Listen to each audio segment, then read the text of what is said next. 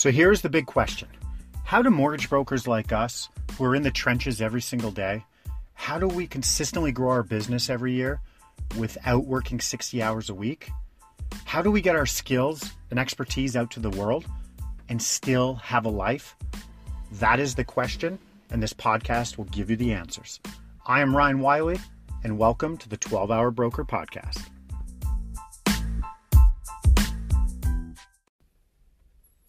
Good morning, 12 Hour Broker Podcast. Ryan Wiley here. Thank you for listening. Uh, sitting here with Maisie, driving to go get my tea. I got my tea. They gave me coffee. What do you do? Right? So I'll have a couple sips, throw it out, because apparently coffee's not good for me. So there you go.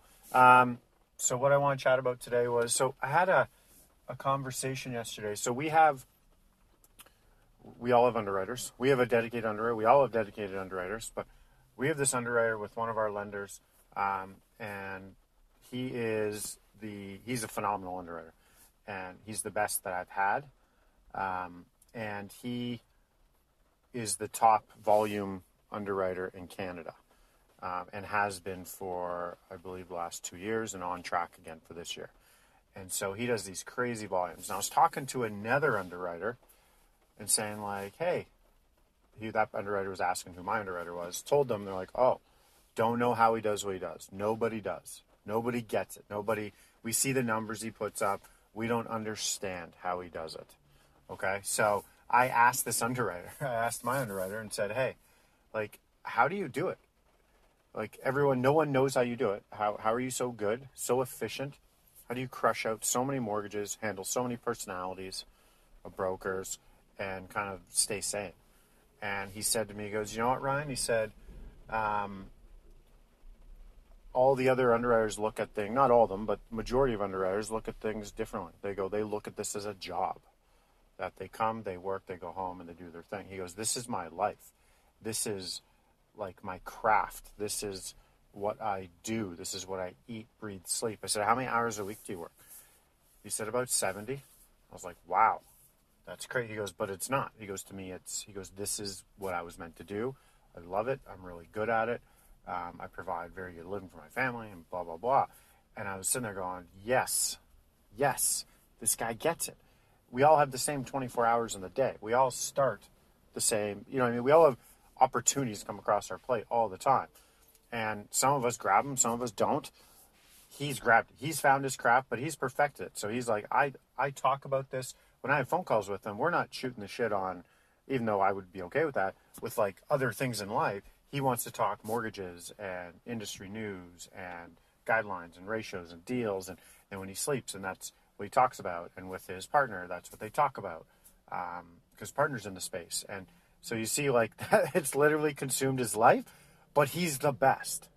And that's why he's the best because I know other underwriters, and I'm not just picking on underwriters. The whole point of this, I'm not picking on anybody, is, and there's a moral of the story here, but I know other underwriters that literally punch the clock and just go, and you can tell when you work with them, you can tell. Um, you know, you're like, okay. And that's with anything in life, though. That's really with anything.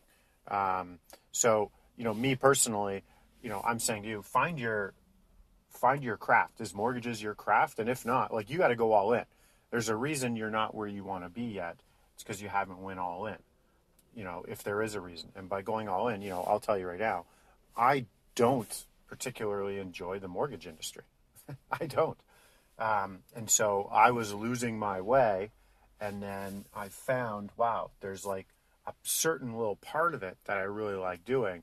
And that is showing people how to buy their first investment property and then another one and another one because it changed the trajectory of their lives for their families. Um, and I just see how happy it makes them and the impact I'm making and the ripple effect. And so that makes me happy. Dealing with first time homebuyers, I'm just telling you personally, for me, I used to geek out on mortgages. I used to. Um, haven't in a long time. But this little part keeps me going, plus the fact that I love marketing and then I can do marketing in the business. And so those two things, those are my crafts. And doing first time home buyers, like that's just, I really don't want to get out of bed for that. That's just not what exciting to me. Um, I don't like it. It's not my craft. I'm not perfecting it anymore.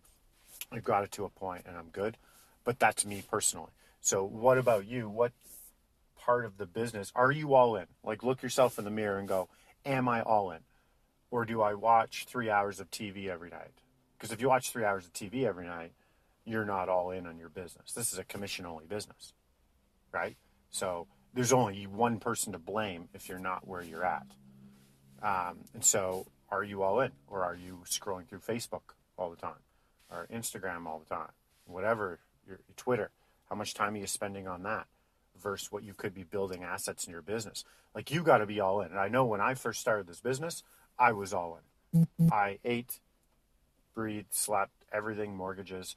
I learned everything. I tried to go out to so many industry events. I tried to just talk to so many different brokers. I was part of I Love Mortgage Brokering, which was a huge asset. I listened to all the podcasts. Um, I would try to model my business after others. I like literally geeked out. I would um, meet with all my underwriters. I would know all the guidelines. I would track my um, database. I would like I was all in. I try. I was just a sponge, just huge sponge, trying to get everything. And I got to a point, and then I got burned out um, because mortgages just wasn't for me. But there's certain part of it that is, and I found that part, and that's sort of that's keeping me in the business here. And then another thing is I got out of doing a lot of stuff I didn't want to do. So I perf- was perfecting my craft, but I was also doing way too much paperwork. And so when I got someone to do that paperwork for me, um, it opened up my eyes again and it rejuvenated me again. Okay. So I'm at like, you're already doing the work. You're already being a mortgage broker. Why not just be the best? Like, I'm not saying the best in your town. I'm saying, why not be the best in Canada? Like, why not? And I'm not saying that's by volume. I'm saying, but why can't you be the best mortgage broker in the world? Right? Why, why settle? You're already putting in time. And so many of us are just right at that point, like literally right there where you don't even know it's on the other side. You're just so close, and then you kind of just think you plateau or it seems a little too hard, and so you kind of go the other way. Whereas if you just kept pushing, if you, you know, stop stopping, is what I've been told. Like stop stopping, anything is stop it. I'll say it again: stop stopping, keep pushing through. Just be the best. Perfect your craft. Like be all in for you and your family. You go all in in the mortgage business, and I'm not talking, you know, you go all in and you know do everything in your business. That's the last thing I'm talking about because some people would misconstrue that and say, "Well, I'm working 60 hours a week." Well, but you're not working smart. You're definitely not. If you're working 60 hours a week and you're not making hundreds and hundreds and hundreds of thousands of dollars, if you're not doing 40, 50 million in volume, if not more, working 60 hours a week, then you're doing something wrong. Okay, um, you're doing too much of the non-income producing stuff yourself and not enough BD. BD's the hard stuff. Figuring that part out, that formula, that's the hard stuff. But if you throw yourself into that world, there's a reason why, you know, I know brokers that have been a year or two in the game and they're doing three to five million. I know brokers that are a year or two in the game and they're doing 30, 35 million. Because those 30, 35 million, they, they're not doing anything different than you. They just went all in. And they spend 90% of their time building their network and doing business development. Right? Picking up the phone, just getting in front of people, staying in front of people. That's what they do. So I'm asking you to just look in the mirror if you're not happy with your business. This isn't, hey, my business is doing awesome. But that's good for you. Good for you. But I know a lot of brokers are underperforming and they're not happy and they're stressed out and they're not where they want to be. And I'm saying, well, yeah, man, girl, whatever. You got to go all in. So that's why the underwriter I work with is the best underwriter in Canada and literally the best underwriter I've worked with in 12 years. Um, and I can say that truthfully. Um, and it's not even close. It's not even close. And uh, because he went in 70 hours a week and live, breathe it, and that's what he wants to do. And hey, maybe that's not your jam. Maybe you don't want to do that. Maybe you just say, hey, I want to make 100, 150 grand a year and work 20 hours a week, right? That's possible. You can absolutely do that. But if you don't have the right systems and processes in place and nurturing of your database and that sort of stuff, well, that's going to fall off at some point because you can only do so much in 20 hours, right? My goal, that's my goal, the 12 hour broker is I work the least amount of hours possible, the maximum amount of revenue. Okay, so I've found my model um, and I've talked about in other podcasts here what my model is, and I just referenced it there. But showing people to buy that first investment property is my model, and it works really well for what I do, and I'm in the right market for it as well. In the GTA, um, real estate always wins. Anywhere really, but it's tough to have that argument if you're in Alberta. Hey, go buy an investment property. It's like, ah, yeah, no, not going to do that. Um, so I get that. So I'm lucky because the mortgage sizes are high, and um, I show people buy investment properties. We get a lot of two for one deals, and the mortgage sizes are high. That allows me, and I'm I perfected, you know, having people make mini commitments, so I don't lose deals, um, and really don't buy down, down any deals. Um, because of that, so that just allows me to spend less time in the business. Okay, so I wanted to share that with you because I thought that was pretty cool. Because we've all had, we've all, you know, went and got a haircut here and it's been horrible and it's the most basic haircut you can get and we go over here and you can tell the person just spends I'll, this is me personally my barber now like they you can just tell they really like what they do i've went to other places and it's just a job you know i get the cheap haircuts the MasterCuts or whatever i just go hey two on the side blend it up top and it's like i ask for the same thing everywhere i go but there's only one place and the, there's like six different barbers there there's only one place that where they all do it right and all the other places do it wrong. It's because they don't care. And it's like, wham, bam, thank you, ma'am, you're in and out. And you can tell, right? You can just tell that they don't have the passion for what they're doing. Where these other guys, they've got the passion. They're kind of humming. They got pep in their step. They've got their gear on. They've got their fancy scissors. And I, I pay the same, right? I'm paying the same. Paying the same amount. I would pay double for the haircut I get now versus, you know, the MasterCuts or whatever. Not just throwing them out of the bus, but you know the type of place. Um, but it's if you just sit back and reflect, you're like, holy, like I've had plumbers out to the house where they're guys, you could just tell they care so much about what they do, and they let and the other guys are they're literally punching the clock, and I get the bill, and I'm frustrated. Even though they fixed what I needed done, I'm kind of frustrated because I'm like, they didn't give it a little extra love. They didn't like, I just didn't feel warm about the situation that I got good value. Where the other guys, I'm like, man, here's a tip. He's like, you don't tip your plumber. I'm like, I'm tipping you because I really like what you did. Like, you left me with that experience. So why can't you take that into your mortgage business, right? Think of all those times you've had those experiences out there. Um, it's like, okay, like, you know, not all mortgage brokers are created equal. Not all realtors are created equal. There's a reason why some are way over here and some are way over here. Okay? It's because they went all in. You got to go all in. And we we all know this. Deep down, you know this. You know it. So I just ask yourself, last time I'm saying it, look yourself in the mirror. Are you in this? Are you in it for the long haul? If you're in for the long haul, then stop watching three hours of Netflix. Stop spending, you know, I watch, I'm not saying I'm perfect because, hey, I've, I just, my hobbies have shrunk down and I spend it in my businesses. And I watch maximum hour a night of TV, maximum. So, you know, sometimes 20, 30 minutes. Um, but it's because I could rather I could be building stuff in my business. Instead, that's going to impact my family. Me sitting on my ass watching TV is not going to impact my family. Right? It's not. There's it's just a complete waste of time on this planet. So I'm you're watching other people's dreams come true. You know, other actors and producers and actresses and writers and like that's their dream is to do that and I'm just sitting there watching it. Well, my dreams kind of flow by. That's my mentality. Um, so there you go. Well, that was an early morning podcast where I just kind of went right at it. It's kind of it's because I see so many excuses, and I know we're at 13 minutes. I'm going to end this right away. Um, but I just I see it around me. I see it in people I talk to. There's always excuses, and the business isn't hard. This is not a hard business. It might seem like it at sometimes. Um, especially when you're starting out. But I'm here to tell you it's not. It's the the finish line's closer than you think, although there should never be a finish line. Um, but there you go. Okay. So I hope that helps. I hope that's like a wake up call for some of you. Um, I really do.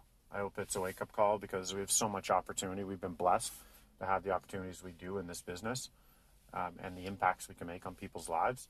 Um, so please don't take that for granted. Really don't. Don't just go quit the business and go get another gig somewhere. If that's the case, you you're, you're way too important, and people want to hear from you. If you're good at what you do, like you have a voice, people want to hear that voice. You know how many times I talk to people, and man, this keeps going long. I apologize. Um, how many times I talk to people and they're just like over the top, like, can't believe you did that. I had someone yesterday come back from, did a pre approval on a new construction um, two years ago. And I said, oh, coffee, that's not tea. Um, and I said, okay, so like, why'd you come back? Because, you know, they're a VIP club and we nurture them and stuff. And she's like, well, I do get your VIP clubs um, with the card giveaways and that. She, she's like, I haven't won yet. Um, but she said, you know why? Is because you're the only one that talked to us and walked us through things. Two years ago, we reached out to two other brokers. And when they found out it was new construction, they didn't have the time of day because it was so far down the road. And we'll do, I do pop on a phone call. 15, 20 minute phone call to understand the situation, give them some advice, some advice on things, answer questions. And then we sent them a pre approval letter. Um, and they're like, wow. So they came back. That's like an $800,000 mortgage where they came back and were doing the paperwork and not even a question of. And then at the end, this is the funny part. At the end, she said, after, so we've got all her paperwork um, ready to rock and roll. It's like a cookie cutter deal.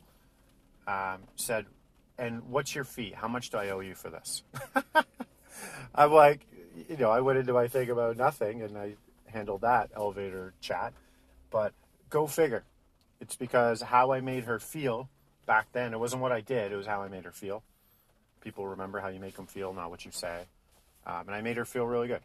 That I took the time and she mattered. Right? And so, how many times I've had people tell me, like, I've had so many experiences before, they were horrible. This has been an eye opening experience for us. We're so happy we're going to show from mountaintops. And I'm sitting here going, I didn't do anything special. In my eyes, that's how I look at it because it just comes second nature. It's what we do. We've built out this process that works and helps people change. Like, I don't feel like I'm doing it. I feel like I'm pushing buttons and just adding in my personality here and there. And it's like, you know, don't sell yourself short. I'm selling myself short. I already know that. Um, but I'm saying don't sell yourself short, especially if you're new to the business. People want to like people and they want to hear from you. Um, they want you to guide them. You're the professional. You know more than anyone you're talking to. You know, if you're two years in the business, a year, you already know more than you, all your friends and family, everybody. But you have to act that way, right? So up your confidence game there a bit. But people want to hear from you. Um, they want true professionals and, you know, make them feel good. So we went on like a couple rabbit holes here. I'm going to end this right now. So there you go, kids. Um, five texts a day, and I hope I hope that wakes some of you up. Oh, it's the shake you need in the morning. Okay. All right. Peace out. Bye.